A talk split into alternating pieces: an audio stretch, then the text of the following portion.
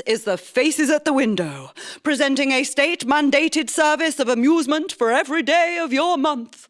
Citizens are not expected to pay for the privilege because your government is cool like that. Day 4. Warning. Listeners with sensitive children and impressionable ears should be aware that this sketch contains a naughty word, although not one of the four letter variety.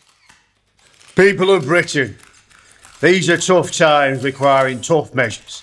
And it's often our job as government ministers to make the hard calls which keep the country afloat in what are currently very treacherous economic waters.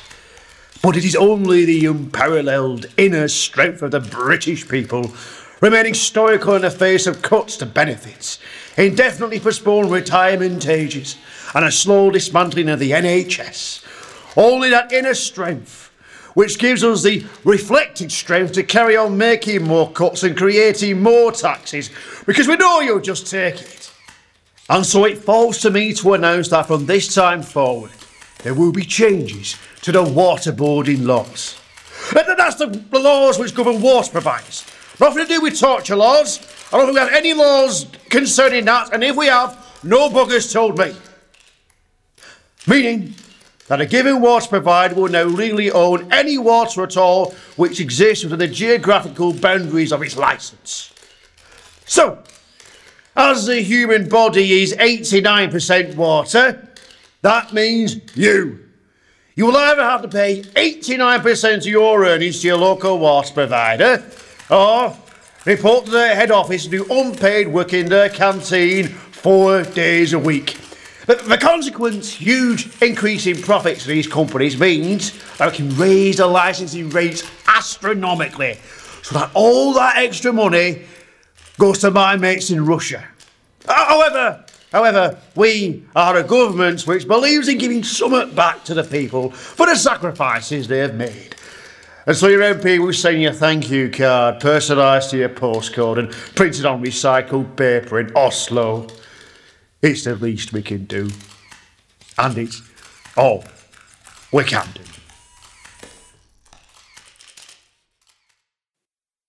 And now for the rest of the news. And finally, world news. Tutankhamun of the 18th dynasty is under scrutiny this month for failing to reach the afterlife, similar to that of Imhotep centuries earlier. His boat, his belongings, his servant, and even his pet Gila monster, and indeed His Majesty himself, were exactly where they were placed in the tomb just three weeks ago. The question has been raised that the afterlife may be more difficult to reach than was first thought possible. Although still a very rare occurrence, there have been some three to four cases in the last 1700 years. Those in question were either lowly princes or royal courtiers and were not interesting enough for a public inquiry. A new debate is raging in the Senate as to whether pharaohs are to be considered gods whilst alive, without first taking a written examination or at least providing some good character references. If they are all gods, then why have they not all been taken up? I mean, if I went around saying I was God and then remained on Earth after passing on, I'd be a laughing stock, says Chief Inspector Tutmoso of the Thebes Constabulary. The case continues. Faces and faces